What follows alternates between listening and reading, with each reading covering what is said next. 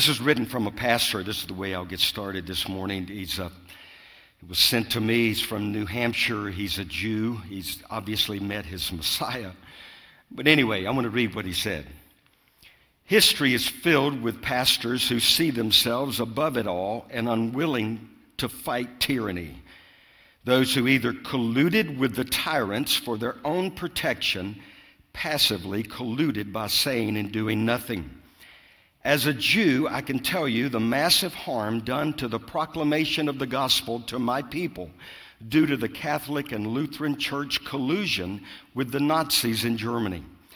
Then there are a few, like Dietrich Bonhoeffer, who refuse to look the other way.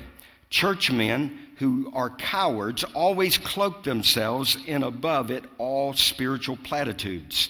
Men who are pastors must expose evil and defend the body of Christ from it. When I am told you are harsh, I have to pause and ask myself why my supposed harshness brothers or bothers them more than the murder of 62 million children, more than the perversion being forced upon our children who have been allowed to live, and the absolute destruction to the family brought about by feminism and weak men and the government tyranny. My only conclusion is that either they are deceived or they are cowards, in most cases, the latter. This is a war between liberty and tyranny. That's what we're in. I do not care about the sensibilities of the people who are attempting to steal the liberty of my children and grandchildren. My family, fellow Christian brethren, and fellow patriot countrymen come first. No apologies. This is war. It's not war with carnal weapons, although sometimes spiritual wars manifest in natural conflict. This is a war between sanity and insanity, between rational thinking and lunacy between the powers of darkness and light. Choose a side. As for me, I've chosen, and therefore names, false accusations, outright lies, character assassination, physical threats will not deter me by God's grace. My, gent- my Gentile friends, I am a Jew, and I know what happened to my people. I know the churches in Germany did next to nothing. I know that most churchmen are gutless in our day. By God's grace, some of us will not be. This is not bragging or boasting. It's not, I'm better than you, nor pride or arrogance, and no personal feelings of greatness. I'm simply expressing what I need to express. When a pastor refuses to protect his people by not telling them the truth and fighting against evil, he has become little more than a hireling. God has not called his shepherds to be hirelings. He's called us to be shepherds who warn and protect against wolves, even wolves who pretend to be shepherds. So I say yes and amen to our Jewish brother in New Hampshire. You know, many pastors are slowly awakening. You know, a large part of the awakening is awakening to where we are and to what's happened. That's part of the awakening. You got to awaken about where you are before you can get out of where you are. You know, but uh, I sent a word out about Bonnie Jones, who will be here with us in a few weeks. And did you see the word that she sent out? She, she sent a, a word out on Facebook, YouTube, and various platforms. But, um, you know, if, if we're going to be a, the people of God that stand in this hour, we have to have an understanding bibli- that's biblically founded. You have to know what the word says. When Jesus was tempted, he didn't say, This is my opinion. He said, It is written. Man shall not live by bread alone, but by every word that proceeds out of the mouth of God. In other words, if we believe God's word and we're standing on words, we're, gonna, we're going to live in the midst of chaos, destruction, death. God's word will be preeminent. His word will be eternal, and it is eternal. I, I want to show you things, and we're going to get in to where I want to go. I believe the Lord would lead us today, but I, I want to just remind us of some things over in the book of Ephesians and uh, chapter 6. Remember, the Apostle Paul said, finally, over in chapter 6, verse 10, finally.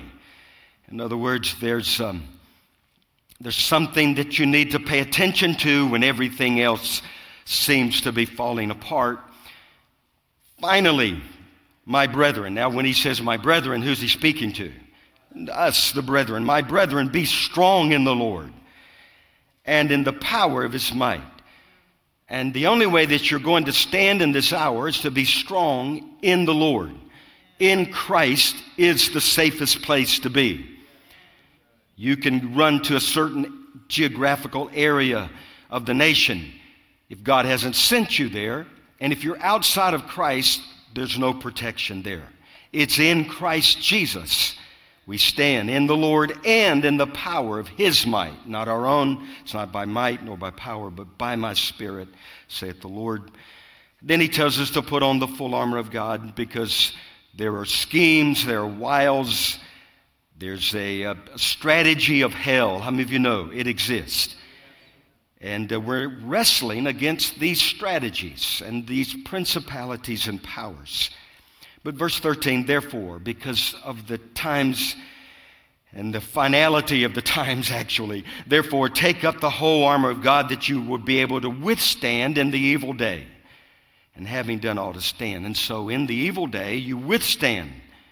It's like, you know, the Weather Channel when they're broadcasting from a hurricane you know, they're holding on, and the winds are blowing. They're withstanding the force.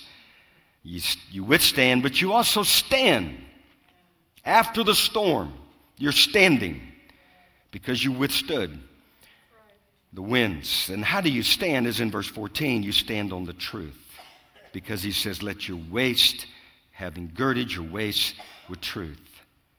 And then there's a whole lot more about that now, remember, just to review, when the disciples asked Jesus, What will be the sign of your coming and the end of the age? Number one, he said, What? Deception. Make sure, take heed, pay attention. The Lord's giving a warning. Take heed that no one deceive you. And then he goes into um, a little bit more detail. You know, in other words, don't let anyone lead you astray. Because if we're going to stand in this hour, you have to have a biblical worldview so you'll understand what's happening in the hour and stand under the assault. And we know that 2 Timothy says evil men and impostors will not get better and better, they will grow worse and worse, deceiving and being deceived. Is that a biblical viewpoint, right? Now, there have been many times in history those who stood for truth were accused of spreading dangerous misinformation. And they were, many of them were removed. But the information, the truth stood and remained. You know, it's a really good, here's some good advice for this hour. Do not think it strange, brethren, concerning all the fiery trial which is to try you, as so though some strange thing has happened to you but count it all joy. Rejoice to the extent that you are sharing, partaking of Christ's sufferings. Now, that's foreign to much of the Western church. And that's because there has been a false gospel preached to much of the Western church.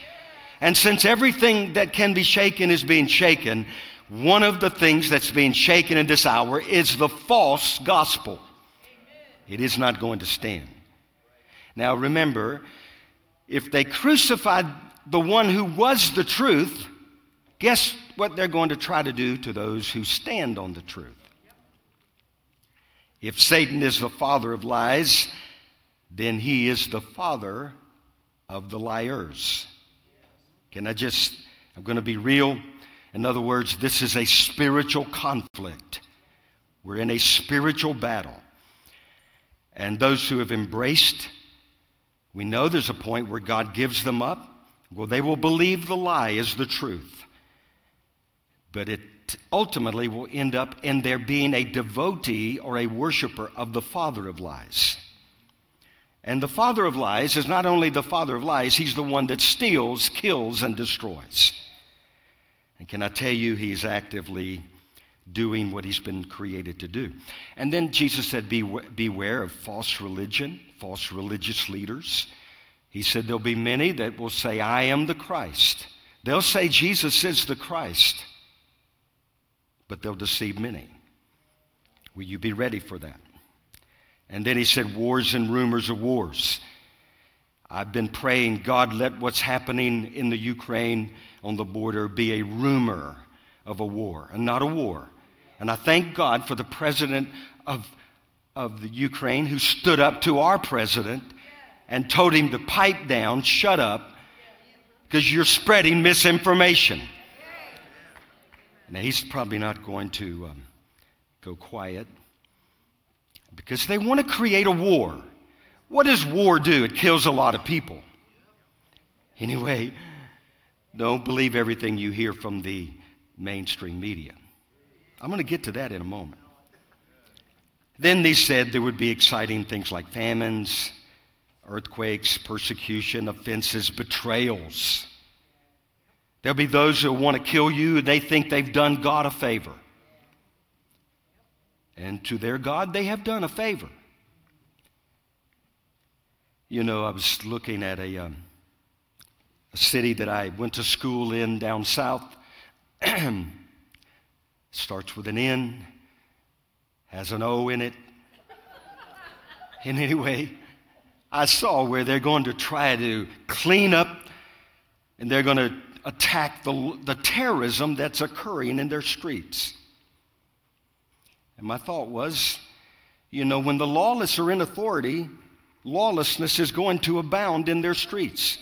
Proverbs, how do you know that? Proverbs 29 2. When the righteous are in authority, the people rejoice. But when the wicked rule, the people will groan. Like every city in America, you don't need a new strategy. You need, we need a heart transplant. The problem is sin. Sin is the result, lawlessness is a result of a lawless heart. And the only answer I know is Jesus Christ, turning back to the one, turning back to the God Almighty. He's the, he's the heart transplanter. Now, I needed to just touch base on the subject of famine. I'm not going to go into great detail. Some of you are saying thank you so much for not going into too much detail. I don't have to. Jesus already did the Word of God addresses the subject of famine. You don't hear many people talk about it. You know, I hear people say, get your eyes on Jesus. Well, I agree. Also, if your eyes are on Him, He said, You go teach them all things I've commanded you. You tell them all the things I talked about. And you tell them, you remind them that I'm with you always, even at the end of the age. I'm with you. And you don't hold back. Now, just a few things about famine, then I'm going to go over into John chapter 14, the, the real message. But just to remind us that uh, Matthew 24 says that famine is part of, it's a sign of the times in which we're living. You know, it's just going to take place prior to Jesus coming again. That's one of the reasons people will pray even so, come, Lord Jesus. You, you wait. I'm going to hold something back until next week. I'm going to hold a lot back. Well, maybe. But this I have to hold back because I can't wait to tell you. But anyway, so it's a sign of the times. Revelation 18:8 is one of the events that God will use to judge the Babylonian system. Bring Babylon down. Deuteronomy 28 23 is evidence, famine of a curse or judgment upon a wicked land that has rejected him. You, you can look Deuteronomy, you have a choice. Here are my blessings, and here are my curses. Choose ye this day. Amos 4, verse 6, it's used to direct the people towards repentance and back to God. They, now, they've occurred all through the Bible. Numerous examples. That's why God raised up Joseph. Remember, he sent him, the Lord sent him into prison. Now he didn't, he wasn't, he didn't know that. You wonder why in the world my brothers have betrayed me, sold me into slavery. The Lord sent him so as a lot of people would be saved and through the process of God raising him up. They've occurred, they've occurred all through modern history. There was a famine called the Great Potato Famine that happened when I was in Ukraine. It was the former Soviet Union. I remember the lines waiting, the bread lines waiting to get in the stores. The problem was when you got in the store, a lot of times there was no bread to be found. And I remember those days. Now, this was after the Ukraine famine where millions of people died. But it was not because they ran out of food, it was the policies of wicked men. Wicked men and their policies. It's when government tries to play God. I um, was it two weeks ago? I heard, you know, there's a shortage of fertilizer. And then I saw last week in Winston a fertilizer plant just happened to catch on fire. And I mean just happened, I mean just happened. These are interesting days. God, I'm sure glad you said you'd be with me even to the end of the age. Now look over in Acts chapter 11. Let me show you something, a few more things about this glorious subject of famine. It's, I could spend all day. It's, there are many examples in the scripture. But I want to show you this. Acts chapter 11 and in verse 27. Now, this was following a great revival. Many were coming to the Lord. Great excitement. Verse 27 And in these days, prophets came from Jerusalem to Antioch. Then one of them, named Agabus, stood up and showed by the Spirit. You know, there are folks in America that would think if you speak about some subjects, there's no way you're speaking by the Spirit. This prophet prophesied by the Spirit of a coming famine. So, by the Spirit, that there was going to be a great, say great, great famine throughout all the world, which also had happened before in the days of Claudius Caesar. And then what did they do? They began to, well, actually, a lot of things happen in chapter 12. They started getting harassed, murdered, seized, thrown into prison, constant prayer. They, the army of prayer was being raised. They had already been raised up, evidently. They were trained, ready, in position, and miracles began to happen. But they began in verse 29 of chapter 11 to get prepared for what the prophet said was coming. That's just an interesting thought, isn't it? Lo and behold, you get prepared. What did Joseph do? He got prepared. Now, look, Psalm 37. Look over there real quick. Now, you haven't checked out already, have you? There's no amens. Okay, good. Because they don't check out. I'm just preaching the word. I'm, I'm not called to preach my opinion or what someone else thinks is right. I'm called to preach the word of God. That's it. Especially in this hour. When men don't want to hear the truth, they want their ears tickled. Tell me that which will tickle my ears. And Paul told Timothy, No, you preach the word. Be ready in season and out of season. When they don't want to hear you, preach it anyway.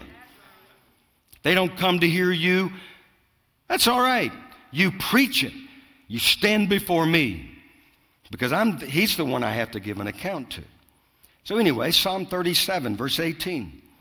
The Lord knows the days of the upright, and their inheritance shall be how long? Forever. They shall not be ashamed just like we read about in Ephesians, in the evil time. And in the days of famine, they shall be satisfied. Verse 20, but the wicked shall perish, and the enemies of the Lord, like the splendor of the meadow, shall vanish into smoke. They shall vanish away. And then over in Psalm 33, you don't have to turn there, but it says, Behold, the eye of the Lord is on all those who fear him if you fear God, you you will do what he says to do. You want to prepare for whatever with the fear of God, not the fear of the devil. You understand? It, there is a place where you fear God, and so you move in faith because of your fear of an almighty God. Because you know who he is, you know what his word has said. And you don't tempt the Lord God, you fear him because he's holy. The eye of the Lord is on those who fear him. But do so, hoping in his mercy to deliver their soul from death and to keep them alive in famine. That's those who fear the Lord. Let God be true and every man a liar. Now, Psalm 12, I want to show you something. And then just share a few things from the New Testament. It's, this psalm starts out with one of my favorite prayers. Psalm 12, verse 1 begins with help. It's, this is a great prayer. Help, help, help, Lord. For the godly man ceases, for the faithful disappear from among the sons of men. I've literally asked the Lord, Lord, where are the faithful? Where are those sounding the alarm other than this Jewish brother in New Hampshire? And I know there, there are others. Verse 12 They speak idly, everyone with his neighbor, with flattering lips and, and a double heart they speak. And here's how David prays regarding the times may the Lord cut them off. May the Lord cut off all flattering lips. That word cut off means destroy. David, don't you know you're not supposed to pray that way? And the tongue that speaks proud and insolent things, who have said with our tongue, we will prevail. And our lips are our own, who is Lord over us? In other words, they think that there'll not come a day of reckoning. Verse 5 For the oppression of the poor, for the sign of the needy, look what God says. Now I will arise, says the Lord. When God arises, what happens to his enemies? They get scattered. Now I will arise, and I will set him in the safety for which he yearns. Now that's the word of the Lord. If you look at verse 6, the words of the Lord are pure words. They're like silver tried in a furnace of the earth, purified seven times means to perfection. The word of the Lord is pure. The word of the Lord is right. The word of the Lord will come to pass. All of the promises. And he shall preserve them from this generation and forever. Now, look over, if you would, to um, that's enough about famine. I'm just, Lord, that's, that's my, Lord, that's enough about famine. You know what I mean? Yeah. Okay. Once you get someone else, no, no, you know, I, I will say what you say. But if you, if you could get some of the other guys to say some of these things too, it would be a good plan. A good plan. Thank God for that man in New Hampshire. But I know there's a man in Western Tennessee. I know some in Texas. I know some in Florida. I know some in South Carolina.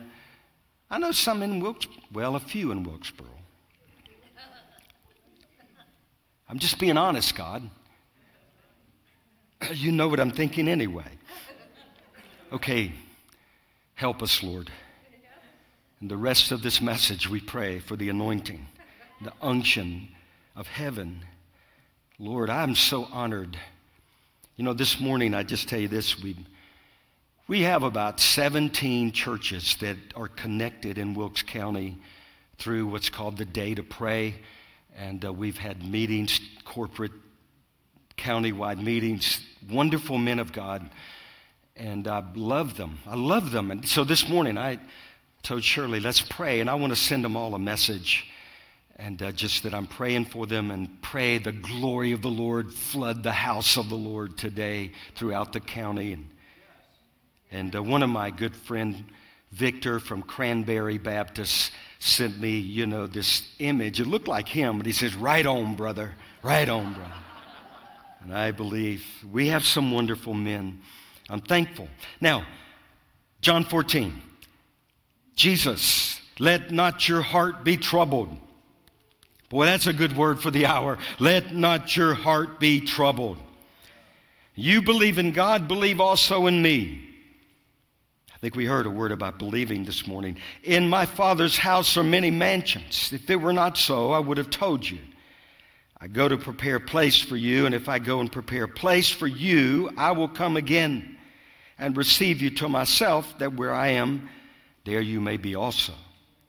And where I go, you know, and the way you know. And of course, Thomas, doubting Thomas, says, Well, we don't know where you're going. We don't even know how to get to where that and all this. And Jesus said, I am the way, the truth, and the life. No one comes to the Father except but by me. Through me. You know, it's estimated that there are around 4,000 different religions in the earth. Actually, I read 4,200 religions recognized by somebody. You know, I would think to be defined as a religion, somebody has to follow you, somebody has to recognize it. But um, they're probably more than that. You know, I remember the song by Bob Dylan, you know, you got to serve somebody. And everybody on the earth ultimately is going to serve someone or something. Jesus said you cannot have two masters. One you're going to hate, the other you'll love. You're going to serve one or the other. And if you're not for me, you're against me, so you must be serving someone or something against me. You're going to serve somebody.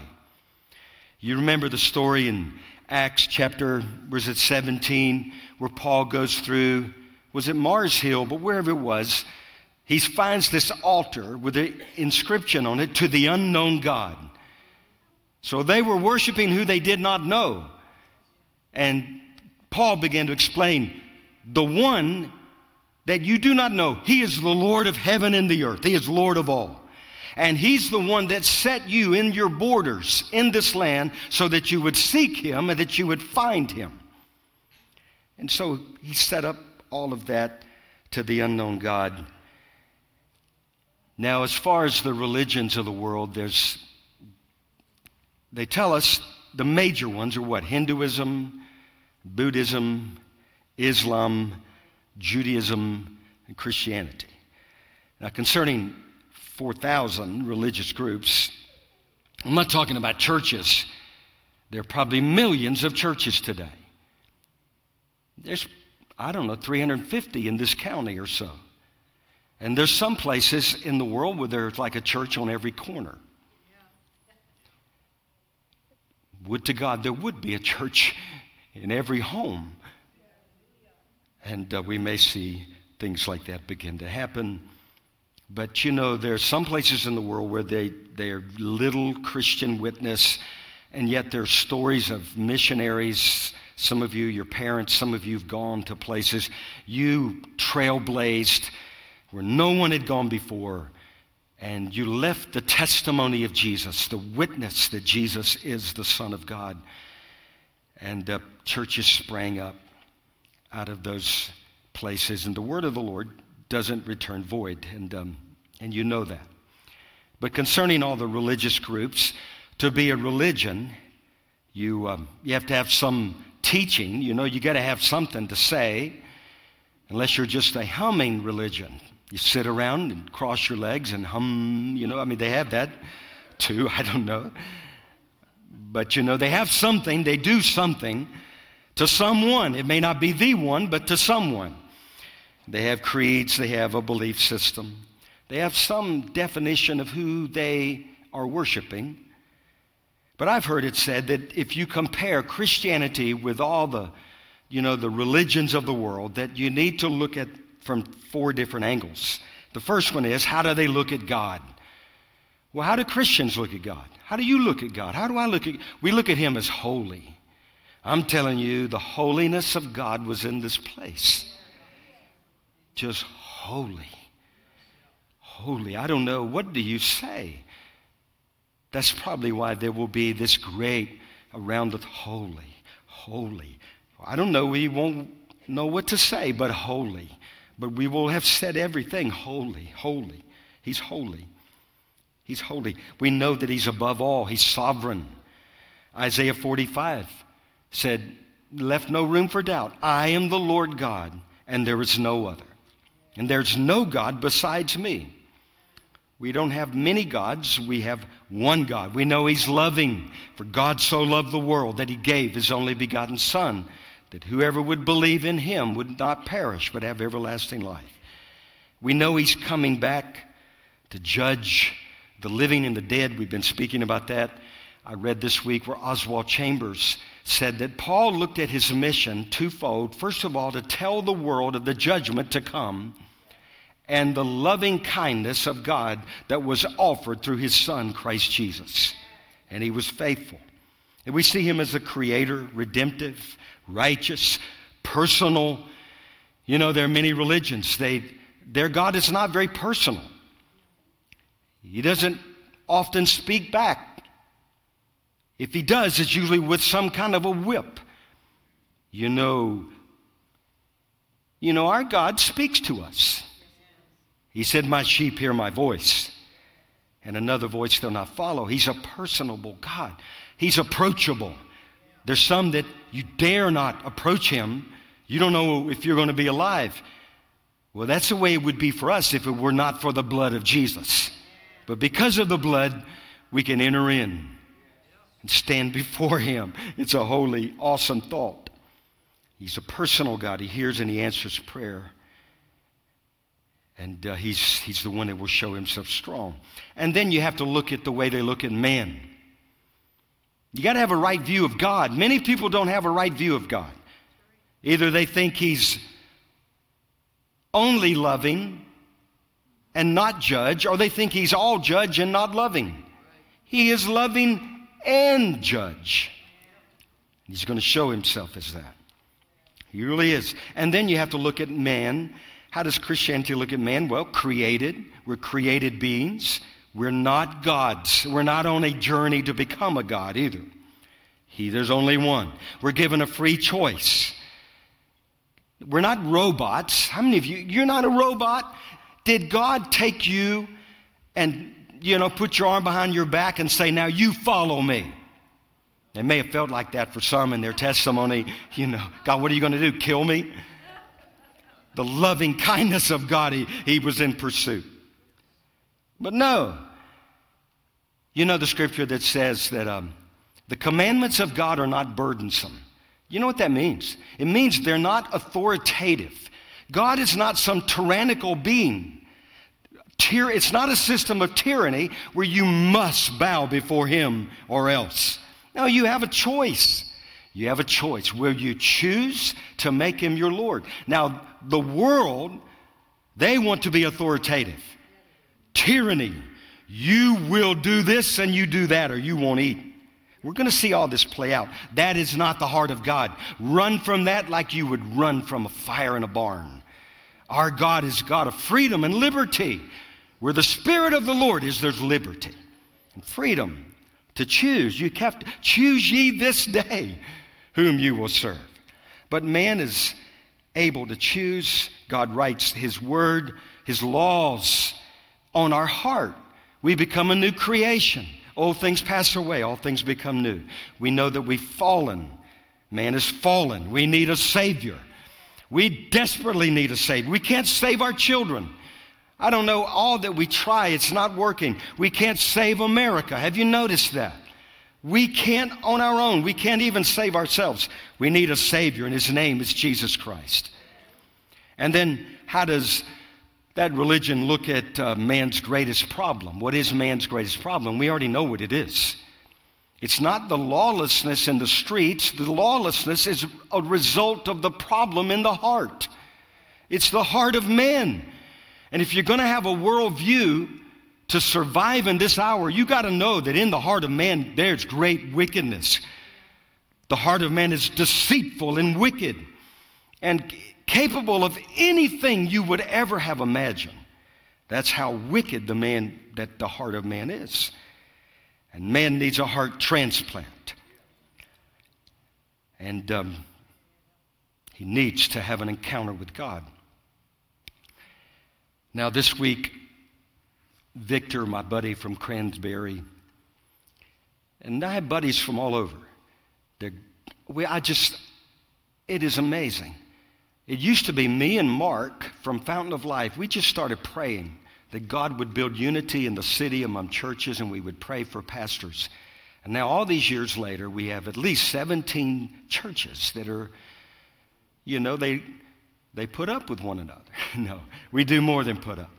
We love one another. And I love Victor. And Victor sent me a video of a Catholic priest that is one of the bold Catholic priests of the hour. He's not a chicken, he's not a coward. He's telling the truth to his congregation. And anyway, I listened. It was about 20 minutes. And if Victor sent it to me, I'm going to listen. If he took the time, because he doesn't send me the wild things, he, it's usually something that's legitimate, and, and uh, there's legitimate and wild. And some of the legitimate is very wild. And, and some of the wild, it's not that legitimate. I just let God be true and every man a liar.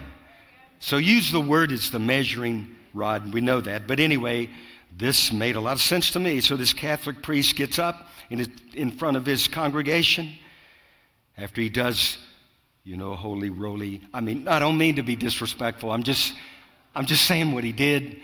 Blessed art thou among. You know, I, I don't even remember. Forgive me. I didn't mean to. I don't mean, but he did it.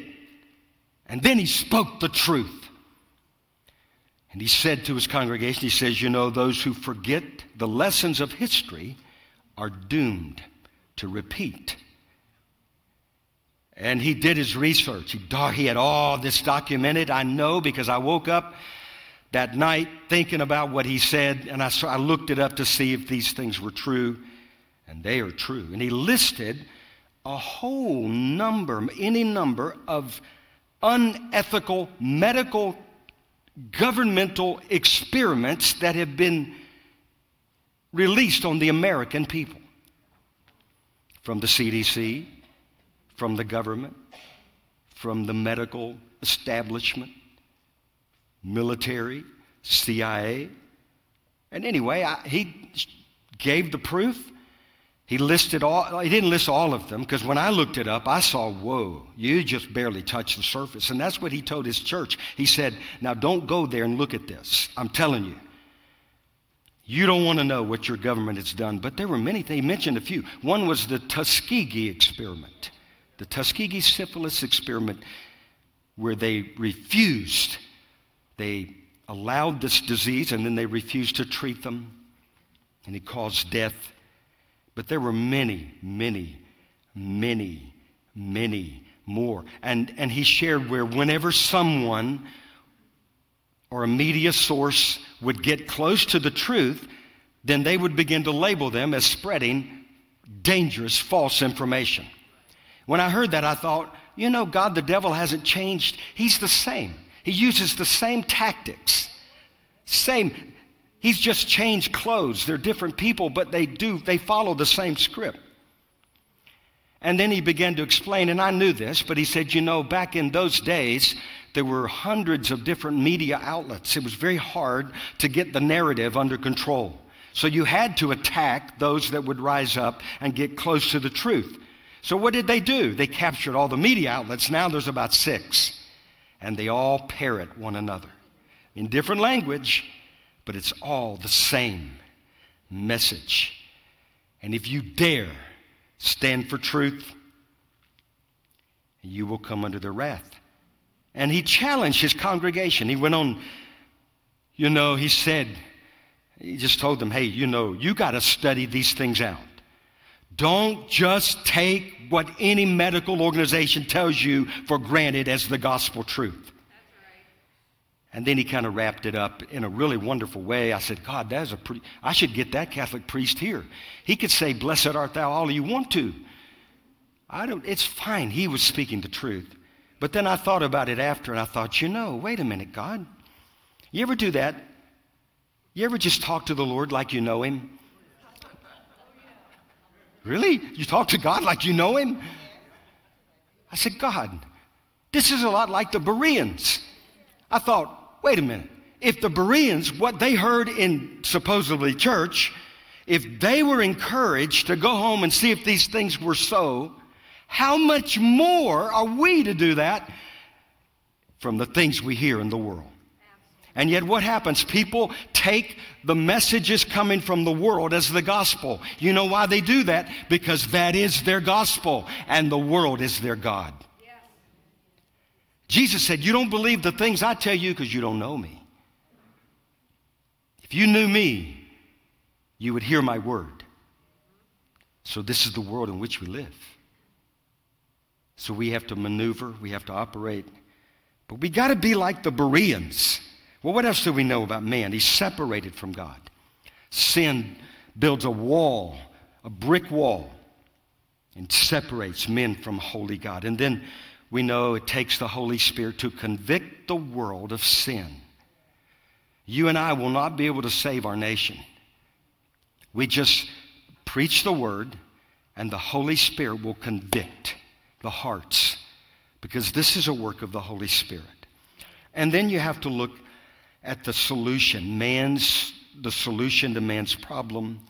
And the only solution I know, there's only one. His name is Jesus. He said, I'm the way, I'm the truth, I'm the truth. I'm the truth. Well, what if you don't know all the things that you need to know? You know the one who is the truth. And the Holy Spirit will lead you into all truth, which is Him.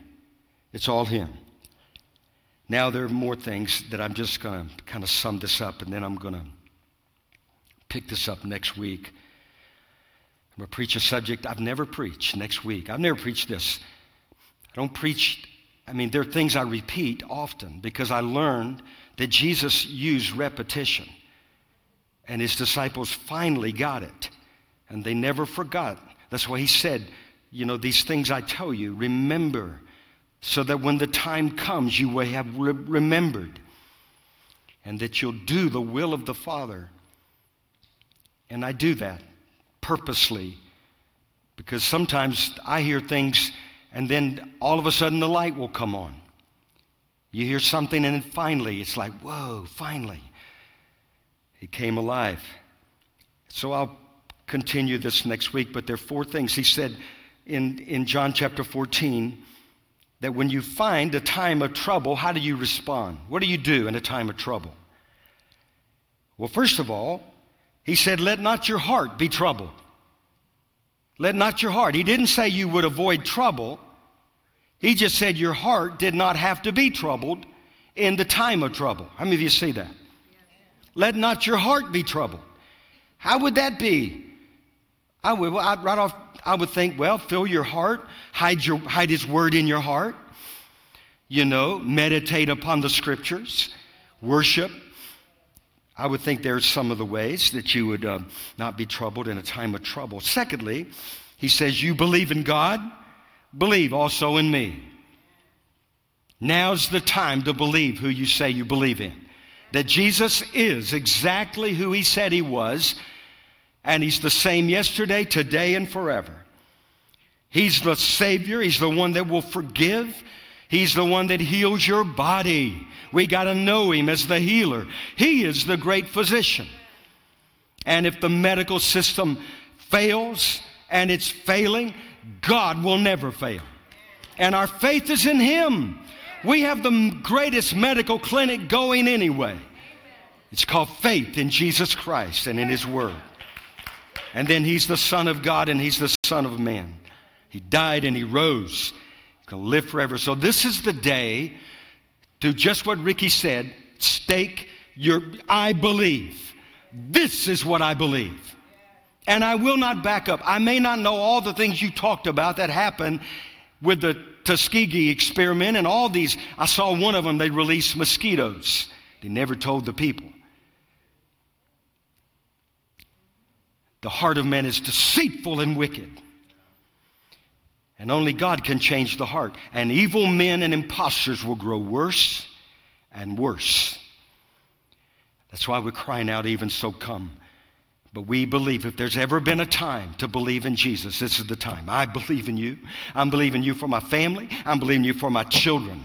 I'm believing, God, man shall not live by bread alone, but by every word that proceeds out of the mouth of God. God, you said, I've seen all these things, but I've never seen the righteous forsaken or his descendants begging for bread. Lord, I thank you. My, thy word have I hidden my heart.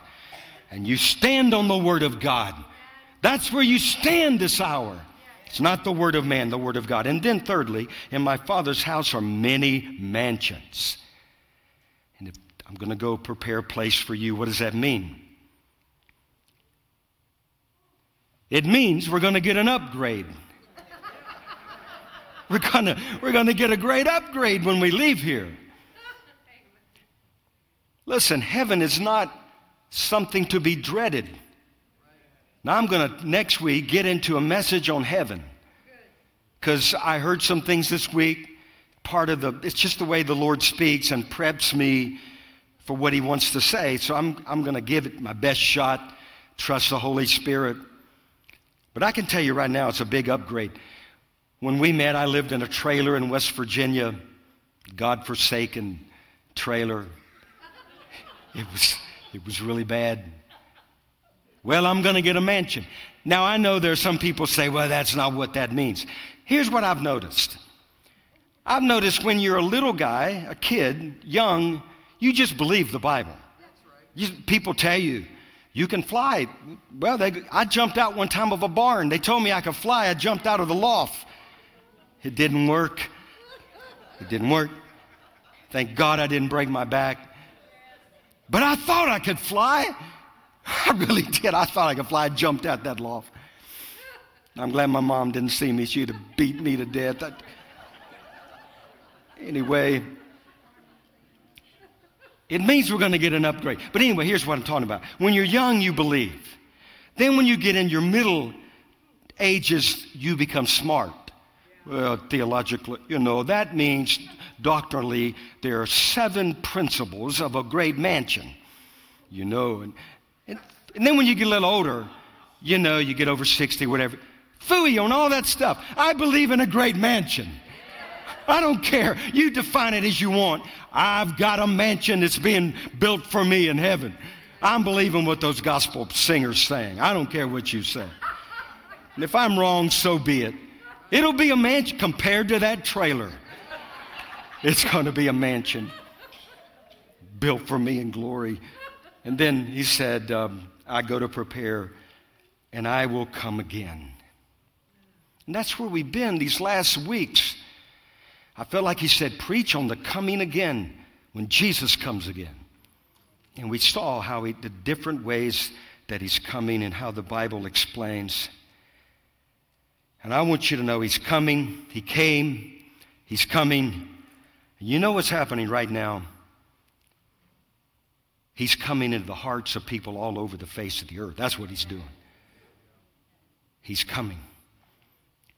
And Jesus said, If you're thirsty, let him come. Come unto me. And that's what's happening. There's a great calling being issued to come unto him. All ye that labor and are heavy laden, and I'll give you rest. In the day of trouble, let not your heart be troubled. Do you think it's possible? If Jesus gave you a command in the midst of trouble, let not your heart be troubled, do you think that he might have something to back up what he just commanded?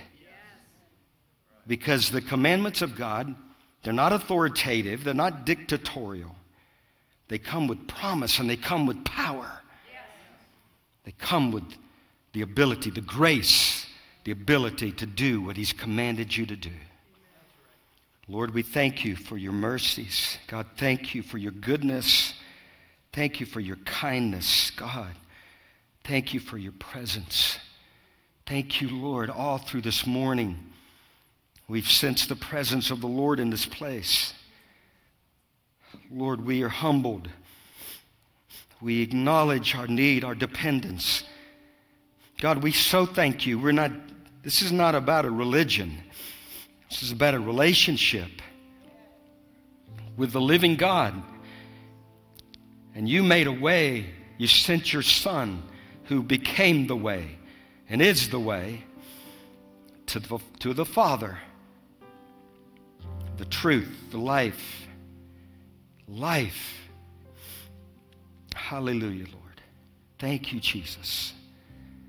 Lord, I pray right now, God, that whatever needs to be grabbed hold of in this that I've shared, let this bear fruit, the fruit that remains, God. Let a, a great harvest come out of the word. You said that your word will not return void, it will accomplish your purpose, every purpose for which you send it. And that man shall not live by bread alone, but by the word of God. We live, we move, we have our being through the word. We give you glory and honor, Lord. I pray right now for miracles, Lord. I pray when we pray at the altar, I ask God for unexplainable, undeniable, unmatched. God, I'm asking, Lord, we must have the glory of the Lord in the house of the Lord. And I pray that, God, that people would be healed, delivered, set free, bondages, addictions broken by the power of the gospel, the power of God. I thank you, Lord. No weapon formed against your people will prosper. And I pray, Lord, for breakthroughs as Ricky spoke today, that this would be the day and the beginning of great breakthroughs for those that are watching, Lord. I pray breakthroughs, breakthroughs in the name of Jesus of Nazareth, in the strong name of the Son of God, the only begotten. Hallelujah. Hallelujah. I want to pray before we just going to come to the altar. You guys get ready. We have a team that's going to pray for people around the altar. I believe they're going to be miracles. We're getting ready to pray for people. They're going to come into an awakening of what has happened. And they're going to all of a sudden say, Oh my God, what have I done? And the world will say there's no hope, and the church will say there is. And his name is Jesus. And they're going to come through that door, and Jesus is going to touch them and heal them, going to restore them. These are works so that the works of God would be revealed. Now, I want to pray for those that are watching online. If you're in this place without a Savior, you need a Savior, and His name is Jesus. And if right now, if the Holy Spirit is convicting you of sin, then that is the moment. That is how you know you're being drawn to the Father. You can't come to Him when you want to. You come when the Holy Spirit is convicting you of sin and you know you need Him. And then you respond by faith. You call on Him. You say, um, you just believe that Jesus is the Son of God, that He died, that He rose from the dead. You confess Him with your mouth. You confess your sin. You say, I've sinned. You repent. That's not a hard word. It means turn, change. You turn around. You say, This is sin. You're agreeing with God that you're a sinner, and you're saying, I choose to turn away, and I'm turning towards you to make you the Lord of my life. He'll give you the grace and the power to do that. And you can know him right now. People all over the earth are getting saved. I'm just telling you, I'm seeing it in Uganda. I'm seeing, I'm hearing what's going on in uh, all of that part of Africa and Tanzania and the Congo and, and um, Kenya, Rwanda. They told me the story of, of what happened in Rwanda and the, the rivers filled with blood and the genocide. They told me the stories. Well, there's, there's another river that's filled with blood, and it's coming from his vein. Jesus shed his blood for the forgiveness of sin. And uh, his blood is enough to cover sin. I don't care what you've done. You say, well, can God forgive me? I'm even responsible. Maybe you're watching. I'm responsible for some of the deception you spoke of. Can God forgive me? Yes. The blood of Jesus is enough. And I want to just lead you in a prayer. If you're in this room, and then we're going to pray. You guys come on up. My prayer, those that are going to be praying for people. But I want to lead you in a prayer. Just, you want to know Jesus, say, Dear God, Let's just all pray this out loud. Just a reconfirmation. It, it sounds good over the, over the internet, too, that you're praying along with the people.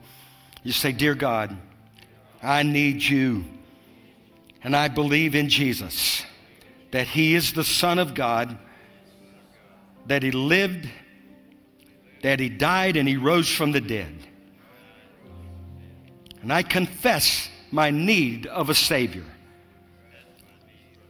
I confess my sin and I ask you to forgive me. Cleanse me from all unrighteousness. Wash me with your blood. I make my claim. I place my trust in Jesus. I believe in my heart that God raised him from the dead. And I thank you that whoever calls on your name will be saved. So by faith, I receive salvation. And I thank you, Lord. Fill me with the Holy Spirit. Fill me with the power of heaven. And use me for your glory. Baptize me in the Holy Spirit. Some of you need to pray that right now. Listen, this is the hour you get saved, get baptized, get filled, get launched. We need an army now. We need an army. There'll be places of training and where there will be sending out of forces, special forces. But there are many places they can't get to those trainings. So right now, just, just say, Lord, here am I. Fill me with the Spirit of God. Baptize me in the Spirit. Overwhelm me, Lord. Come, Holy Spirit. Stir up every gift in me. Give me boldness, authority to proclaim your word and to be a disciple and to be a witness unto you. And I thank you, Lord.